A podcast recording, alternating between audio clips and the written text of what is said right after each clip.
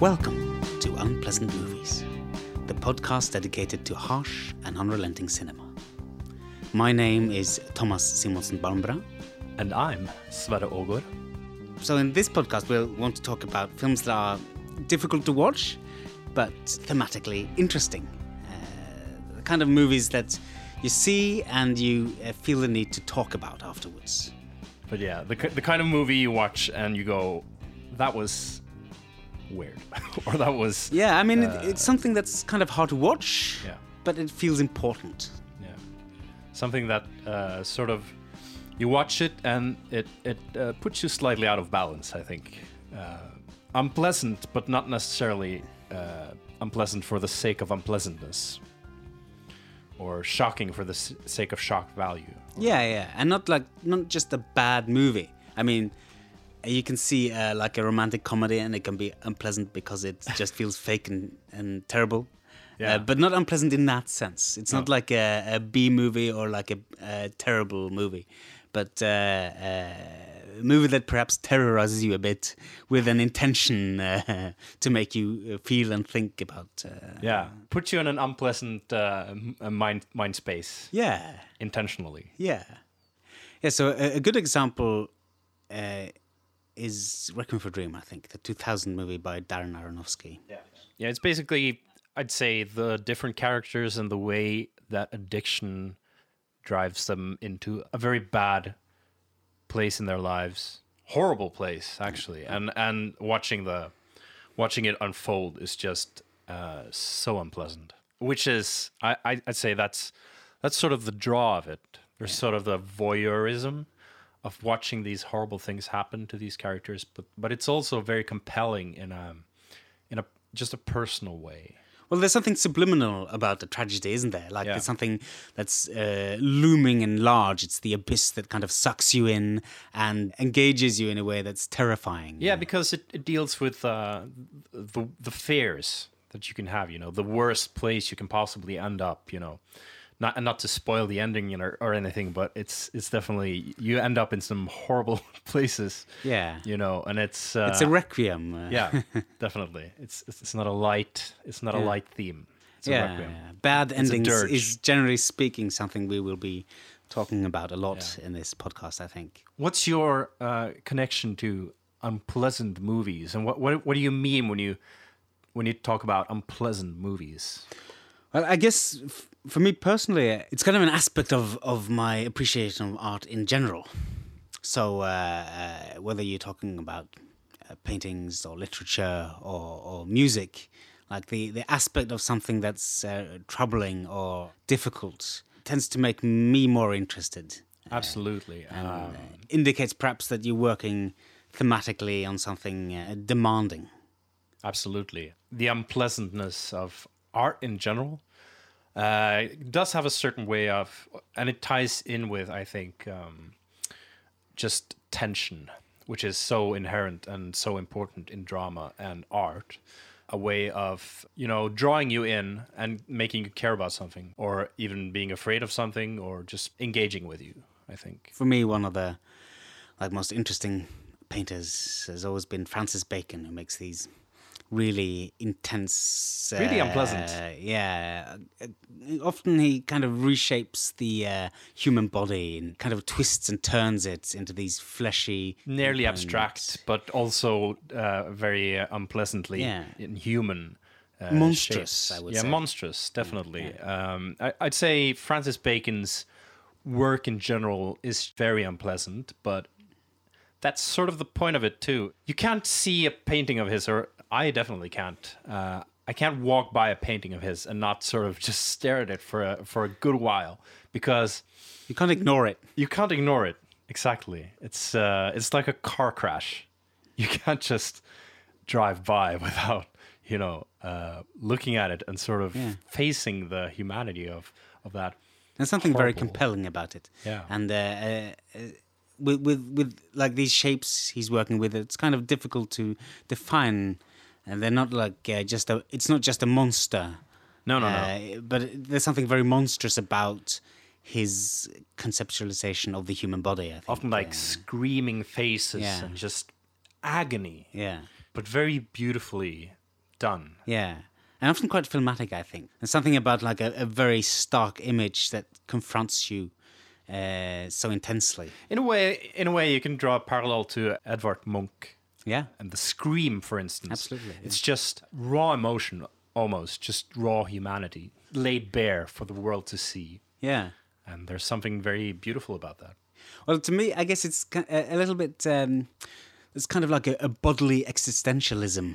Yeah. Like uh, sort can- of a body horror. Yeah, yeah. Body horror, I think, is is uh, a good reference for unpleasant movies in general, but also like in terms of art that Yeah. to do with Francis Bacon and. Uh, and it's it's sort of the the the, the cosmic fair of of like bodily being disfigured or dismembered or being like uh, transformed into some horrible beast like you know Jeff Goldblum in in the the Fly.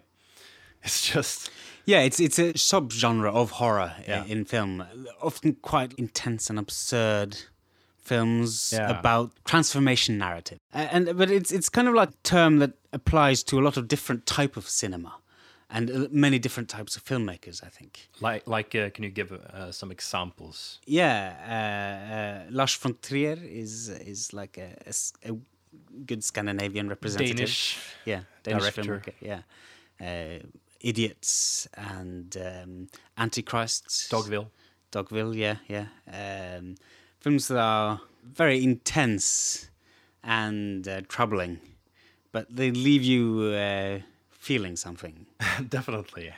I don't always love his movies, but they definitely make me feel something. Yeah, yeah. Uh, you have a, a French filmmaker Gaspar Noé, Yeah. who's known for uh, Irreversible uh, and the quite recent film Climax. Yeah. Which is on cinemas now, and uh, I Stand Alone. His films are also very intense and uh, filmatically quite brutal. Yeah. Uh, a lot of moving cameras and harsh cuts, and uh, So is it the technique mainly you think in his movies, or is it also the subject matter? oh yeah, it's both. So one sort of enhances the other. oh yeah, yeah, yeah, at uh, to a very intense degree. Towards the end of the nineties, the, the the concept of extreme cinema uh, was coined. There's a lot of like very interesting filmmakers working in the 90s and the early 2000s Yeah. uh, who made a lot of uh, um, films that were widely seen, extremely intense. Uh, I mean, you have older films like uh, Fellini's uh, 120 Days of uh, Sodom, which is widely known and perhaps one of the most unpleasant films you can imagine. Yeah. Uh, but um, this period of cinema, which is kind of playing a lot with genre, using horror elements in drama, using uh, uh, like surreal and and um, sometimes science fiction things as Yeah. part of a, a narrative that's uh, uh, very confrontational. I mean, like the Japanese filmmaker Takashi Miike Yeah. with films like Visitor Q, Audition, and Ichi the Killer. Of the Killer, yeah. Yeah. It's quite quite unpleasant and quite um often very genre genre esque movies, Yeah. but but still they sort of transcend that to to a certain degree, and they're all, uh, all very unpleasant in their Yeah. own way. Yeah. Uh, do you think there's something about that period that sort of brought forth the the sort of trend in uh, extreme cinema? Well, I guess um, definitely I would say it has something to do with uh, censorship rules easing off, Yeah, uh, having been quite strong for most of film history. Yeah, definitely. I think the '90s were a sort of softening of a lot of rigid rules uh, in in in how you are now able to uh, subvert censorship laws that previously might have stopped you from from making such movies. Yeah, or Uh, distributing them, distributing them, because there's a lot of very unpleasant movies that are older as well, uh, from like the 70s and the 60s. Absolutely. Uh, but it's interesting because the '90s are generally described, and I and I think uh, uh, I wouldn't disagree with that as a sort of pleasant period. Uh, So it's interesting how Uh, and I think it often happens in art that in general peaceful periods, there's often a tendency to seek uh, the more extreme in art. Like you want to be, you want to see something shocking. You want to see something that maybe doesn't uh, exist at that moment.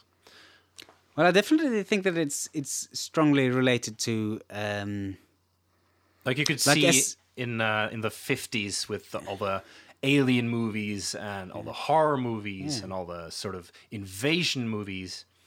Uh, in the fifties, which, which was generally a, a, a period of prosperity in in uh, America, but also Europe. I guess it also speaks a lot of the unsaid, the sort of things that you're not really talking about in society. I Yeah. mean, the- the fifties was also a very controlled era in terms Very of very rigid uh, and very yeah. yeah, traditional. yeah, yeah. You need Kind to- of a, a society teetering on change. Like there's a lot of definitely. uh, need of society evolving at the same. Hmm. yeah. In Europe, at least, it's a fairly peaceful period. Yeah. and I, I We're mean, talking like, about the period before Yeah. 9/11 and before the Yeah. the the the terror threats become Yeah, a very real part of uh, everyday life in Europe and uh, America. yeah, and, and I mean, a lot of these countries, like say France and Japan uh, and uh, Denmark, for example, Yeah. they're, they're, they're quite prosperous and peaceful. Definitely. Uh, uh, internally, at least, uh, Yeah. in many ways. I saw I saw an interesting piece on YouTube. Uh, Lindsay Ellis had a piece about how disaster movies were quite different in the 90s and compared it to War of the Worlds in 2005, I think, Yeah. and Independence Day from Yeah, yeah, yeah. 1994 or something. yeah, yeah. I think I saw this video essay. Yeah, it's very interesting because it's it's two quite different takes on the horror of uh, alien invasion, Yeah. uh, and it's it definitely reflects the time period. Like you see uh, in Independence Day, you see the White House being blown up, right? You see all these famous landmarks being blown up in, in these exceptional like uh, CG or, or like practical effect Mm. ways, and it's as a uh, it's um it's a spectacle, right? Yeah, But yeah. in World of It's Worlds, fun. it's much more horrible Yeah. because uh, the This is a Spielberg movie. yeah, because you've yeah, seen landmarks being blown up. You know, Yeah, you see so so you see the human horror instead of the sort of uh, uh, Eiffel Tower getting blown up. You know. Yeah, yeah, yeah, yeah. Because you, you mean the the Spielberg movie, yeah, the, Yeah, the Spielberg movie, which yes, is with, uh, kind Tom- of like yeah, it's Tom kind of like a, a, a way of uh, relating to 9/11, I guess. Um, Absolutely. that's part of his his approach to the material. Yeah, and you even see like specific references to it, like with a. Uh, with the victims with all like chalky, like Yeah. covered in dust, like you've seen in 9/11 footage. Yeah, yeah, from, from like the, that. So it's uh, definitely uh, uh, interesting how extreme cinema sort of grew grew up in that time period. But but I don't think uh, necessarily it it reflects one to one with a time period like that. I think it's interesting in its own right. Well, uh, definitely these filmmakers have things on their minds that they need to uh, uh, Horrible, engage. horrible things on yeah. their mind. Yeah, they, they, there's stuff that they want uh, the people to engage with. Uh, Yeah.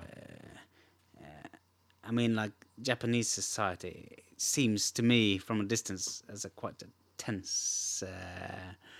Uh, Well, it's it's, there's a lot of stuff bubbling underneath. Uh, it's definitely a very rigid uh, societal structure and a very uh, homogeneous society, Yeah. which I don't think we have any good parallels to in Europe. No, no, no. I mean, the, it's. I guess it has kind of a low crime rate in terms of let's Definitely say. America. Yeah. but uh, but like uh, it seems to be. There's quite different expectations on you too. yeah, yeah, like be a part of a, a corporate culture or or or, or uh, be a part of the family unit. And uh, there's uh, quite a different focus on like your uh, honor in a way. I think that's not really part of say european or, or american culture which i think uh, does reflect in japanese movie making. Yeah, yeah. There's a lot of very intense Japanese movies, both in like in terms of entertainment uh, and uh, let's say genre fare. Uh, comedy movies tend to be quite and children movies also tend to be quite intense. Uh, Yeah, and, and and just extreme. I think a lot of Yeah. Japanese entertainment is quite uh, either extreme or boisterous, or it's sort of a. Uh, I think for a lot of Japanese, it's a release from the maybe the the sort of quotidian and mundane and sort of pressure felt reality of living in a, one of the most populated and rigid societies on earth.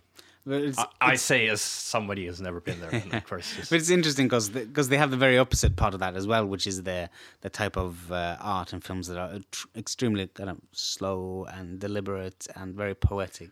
which is uh, you know deeply tied to just Japanese art in general and Yeah. thoughts about art. Yeah, yeah, yeah. And life, like Mm. the super technological versus like the uh, very traditional. Uh, Absolutely, you know the tea ceremony and the, Yeah. the gardens, and it's all very deliberate and slow paced, Hmm. uh, which is. I think they have a quite different uh, conception of aesthetic, oh yeah. Which is interesting talking about Takashi Miike because that's sort of it's not very slow paced. Well, uh, some of his films, uh, he has a few uh, kind of slower kind of films. He has a lot of movies. He's made Yeah, a he's lot of movies. yeah. Very productive. Yeah, yeah, yeah. Director. yeah. I mean, like, like uh, I think it's like in one of these late nineties. He, he has like seven movies a year or something. Yeah, it's insane.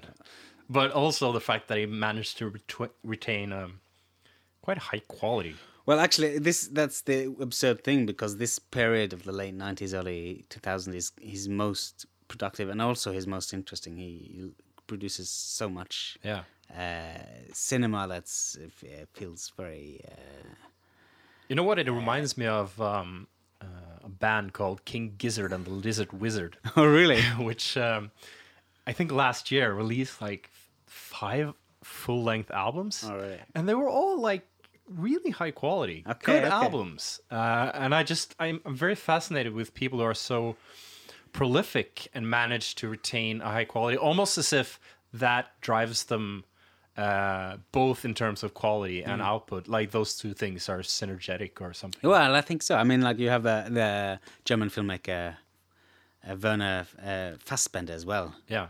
who, who's kind One of the Wer- Werners of uh. Germany. uh, who's ex- who's extremely prolific. Yeah. Uh, but also uh, different filmmakers who managed to make like a Also, film a Wer- year. Werner Herzog is also quite prolific. Sure, yeah, yeah.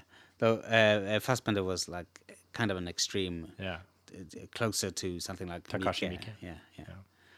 Um, yeah, I think there's definitely something there when you're able to function extremely efficiently and uh, maybe it's a subconscious thing. You just start. Uh, You got all these horrible, unpleasant things you need to get out of get out of your system as fast as possible. so, uh, uh, You got you got something on your mind there, Sonny. got something you want to share with the Uh, class. Oh yeah, I really do. Yeah, I have so much to share. Uh, so uh, I- guess unpleasant art in general is is, is quite interesting, and uh, uh, I, we had this idea that we'd uh, uh, end the podcast uh, with exploration of um, uh, different type of artwork. It can be an image, it can be a song, uh, Visual art. Uh, visual or yeah.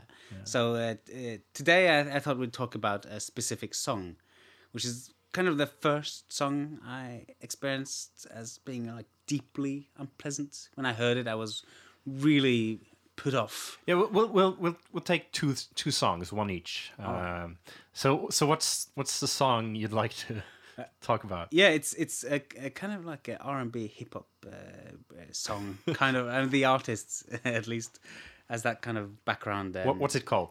It's uh, called Pretty Ugly Husband by Sway, British uh, rapper, hip hop artist. And um, it's, uh, It's from 2006 or something. yeah, yeah. And uh, it's, um, it's about an abusive relationship. Mm, and part of it's kind of like a smooth R&B guy Yeah, singing the, the about... chorus is Yeah. uh, is a sort of a smooth R and B sort of um, quite of the period, like Usher, like uh, uh, which is uh, yeah, you can you can explain. Yeah, I mean, it's, it's kind of like comes off as pleasant and nice and, and chill. And quite a contrast Yeah, contrast to like the, the sampled conversations.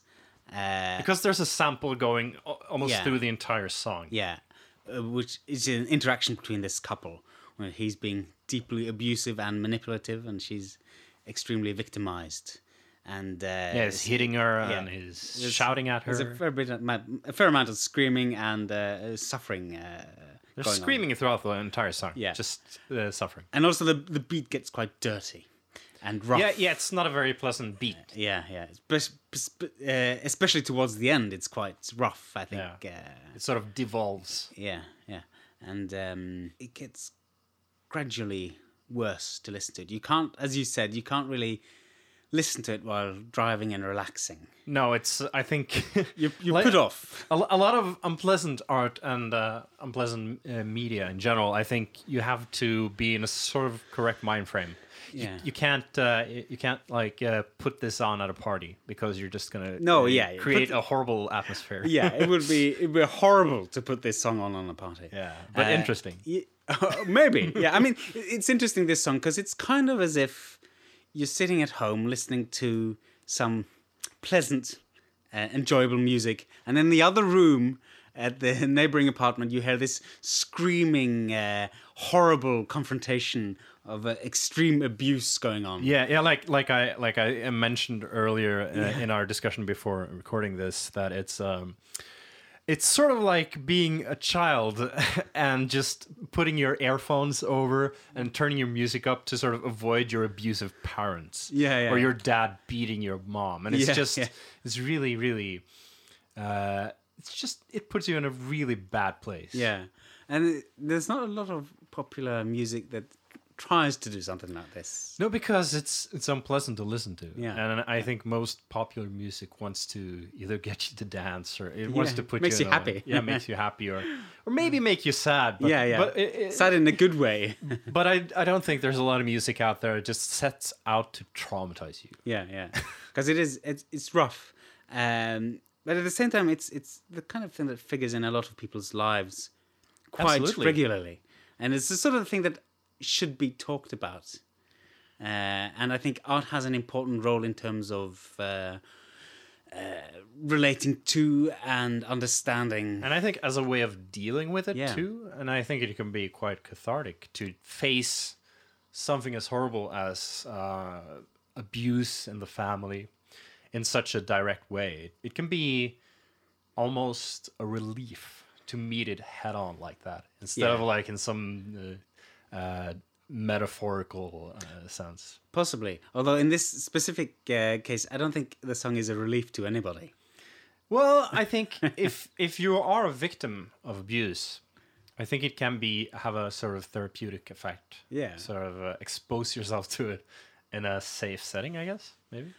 I don't know. Uh, possibly could That it, i- that could, is- could it also re-traumatize? uh, Yeah, Maybe I think it definitely it could trigger some bad memories. yeah. Uh, so so it's uh, what what what would you say is sort of the function of that song? It would be interesting to have you heard any interviews with Sway about. I haven't actually. It would be interesting. Um, I mean, it's it, it- it's this song is quite different from almost any other track from him that I've heard. A lot of his stuff is quite So it's not just songs about no like, they're uh, domestic abuse. Yeah, no, they're quite nice and poetic. A lot of them, I think, uh, quite uh, stylish, and he's a he's a good artist. I think. Yeah. Um, Yeah, I thought it was a, g- a good song, yeah, but it was definitely not something I'd. I might not listen to it a lot.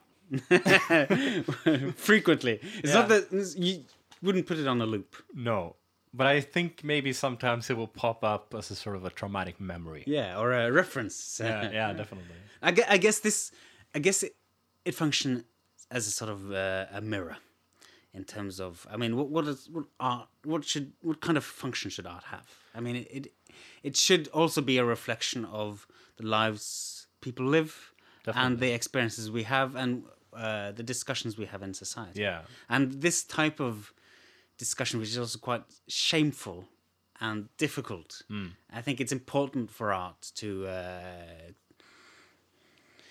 to allow us to um, uh, be confronted. Yeah, I think it's difficult to handle that subject matter in a tasteful way. So you almost have to go the unpleasant route to be true to the theme of it, I think. And it works very well in the song because of the the, the sort of contrast. It's sort of a song and then it's a sample. Uh, and it's sort of two things at once, which is uh, just very interesting in a sort of artistic sense, I guess. Yeah, yeah, yeah. And also, I, I guess it's. Um, I mean, I feel like uh, art is always shaping our culture. Yeah, definitely. Uh, um, and um, I think deeply unpleasant art has the potential of shaping culture in a very positive way. and also I think a very deep way because it uh, engages with you in a way that I think a lot of superficial art does not. Yeah, you know? superficial art tends to gloss over problems. Like, there's a lot of like uh, romantic comedies that gloss over kind of abusive, uh, misogynistic uh, behavior. Yeah, Uh, especially like in romantic comedies, the whole Yeah. stalker guy who Yeah, just yeah, shows up with this like boombox or whatever, and he's in- kind of a hero. yeah, he's kind of the hero, but in a real life setting, that would just be really problematic. yeah, yeah. Uh, and I think also when it comes to art, you have like the sort of safe, uh, the safe art of like some uh, sentimental scene of like some crying child or like a, a beautiful sunset, and you know it's that. I'm sure it has its function too. Well, it has its function, and people like it, but Yeah. it doesn't really tell you anything. Yeah, well, it can, but I guess like I'd I'd like it to have more than a decorative function. Well, well to I'd like it, to, I'd like to be challenged and and uh, and um, uh, forced to think. Uh, yeah, I agree. Like to reframe what I just said, um, in the words of uh, of Morrissey, you know, the eternal windbag uh, vocalist of, of the Smiths. Uh, I think it, it's um it it says nothing to me about my life, Yeah. you know. And if it doesn't do that, and then it doesn't engage with you, you know. Yeah. And I think a lot of superficial art, superficial music, superficial movies, they can be good entertainment or just pleasant, but uh, Here also has a quite unpleasant track, I would say. Yeah, definitely. Uh, Meat is Murder is uh, a classic. well, well, uh, I would say Morrissey is a uh, very unpleasant man. He's just, uh, just very um, pompous and self-centered, and very uh, sure he has the answer for all of life's problems, and just a bit of a douchebag, really. Oh, yeah. But he's definitely created some good lyrics over the years. oh, he's a fine musician. Uh, I don't know about that, but he's definitely a good lyricist. Uh, but uh, I think that's a pretty good, uh, pretty good song. Pretty good discussion about that song. Yeah. All right. So the next song we'll discuss is uh, a song which is a personal favorite of mine. Uh, Ween's uh, "Spinal Meningitis Got Me Down," which uh, you should find on YouTube or Spotify or something and, and just listen to Yeah. because it's very, it's a really good song in my opinion. but it's also a really unpleasant song. Now, what I find interesting about it, just as a little precursor to discussing the actual song, is that I've s- I've seen a lot of fans of Ween mention it as a song they just can't listen to. Well, understandably, I guess. Uh, Uh, it touches on some things which I think are very uncommon in music, which is childhood illness. yeah. and i mean when do you when do you hear that? Just never. And it's interesting. The song sort of starts with this pathetic sort of parody of a child's voice you know talking about is it gonna hurt? And am i gonna die? With this sort of faux really deeply unfunky reggae thing in the background with some sort of meaty glockenspiel or something. It just sounds really parodic, but at the same time just very unpleasant. In a sort of uh, It's kind of clunky and tinkering and Yeah. uh, it's something plodding and uh, but it's like a playhouse that's gone wrong or something. yeah, definitely. It, so- it sounds very childish, uh, which is uh, a criticism I've often heard. It's just it's it sounds so so just so bad. You know, it, it, it, it, brings connotations to dying children, which is not something that you ever want to hear about, really, because why would you? It, it brings you to some of the darkest places, but at the same time, what's interesting about this song is that it's it sounds sort of insincere. Well, Ween is quite a humorous band, I guess. I mean, a lot of their songs have this kind of like uh, element of the, the strange and unusual, but in the context of something quite weirdly funny and appealing as well. People always say that, but I don't think that's actually the case to a, to a large degree because uh, often when we are interviewed, they're the the interviewer, you know, inevitably brings up humor in music. Yeah. But they are actually quite serious about their songwriting and, Oh, I- and their oh, I agree, yeah. um, sort of intentions. And I think yes, it's humoristic, but it's humoristic in the same way that you know life is funny, life is weird. Sure.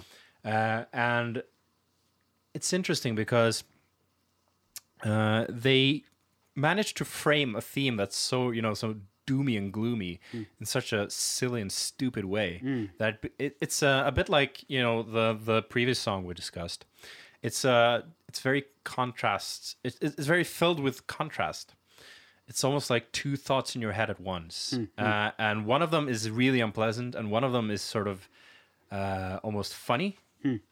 And I think it brings you to a sort of space which is uh, a space where a lot of Ween's music take place in this sort of limbo between should I laugh or should I cry almost. Well, I'll tell you what it reminded me of. Uh, it reminded, reminded me a lot of like early Residents, actually. yeah, definitely. It, yeah, the Residents connection I can see very clearly, uh, which is also a band that's just very unpleasant They do have some very uh, some very strange and unpleasant songs. Uh, and sounds. Uh, yeah, yeah.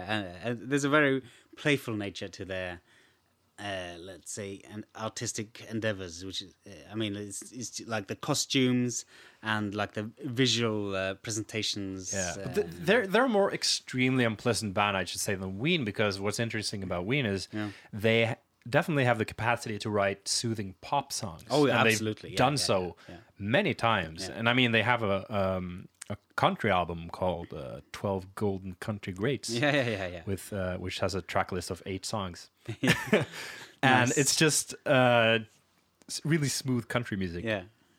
Oh yeah, yeah. Uh, so it's interesting that they decide, you know, to make such unpleasant and you know abrasive uh, music because they don't have to.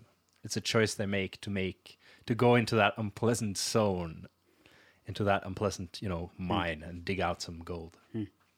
I think that's pretty, pretty yeah, good. Yeah, I mean, I mean, I guess the, the the project is very different than the, the Residents project, who are Yeah, absolutely.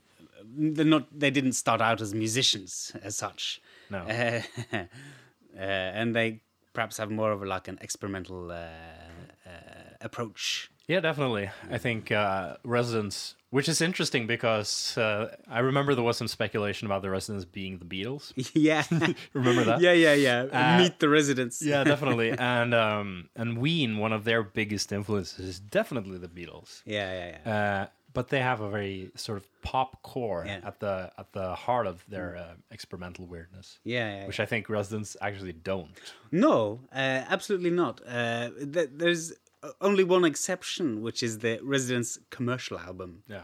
Which I'm not sure if you're familiar with it. Uh, I think I've heard it, but uh, Yeah. it's been a while. it's like a collection of 40 songs. They're a minute each, and they're quite catchy, funny, weird. Uh, yeah, some pretty good. But you, generally speaking, they don't really do much in the way of catchy uh, songs. No. They sort of. I, I think they're a pretty um, uh, good example of people creating unpleasant art. they have their own agenda, which isn't necessarily they have their own to do, project. It's not necessarily to do with the, with the entertaining No. uh, first and foremost. And I like that. I think that's uh, an integral part of why unpleasant art is so cool. I saw an interview with the keyboardist in Rammstein, Yeah, the German sort of industrial uh, metal band. yeah, yeah. yeah. And I really just liked the way, he, because he was in, being interviewed by some douchebag uh, American journalist for some like uh, rock magazine or Because something. Because they have a new album now. they have a new album and um, it wasn't in relation to that album, but he was basically asked, "What what are you trying to say with your music?" Yeah. And I really liked what he what he what he said because he said, "What do you mean? I'm not trying to say anything. Yeah. I'm you know I'm making something, and if you want to listen to it, if you want to partake in it, uh, that's up to you. Yeah. But I'm not actively trying to tell you anything.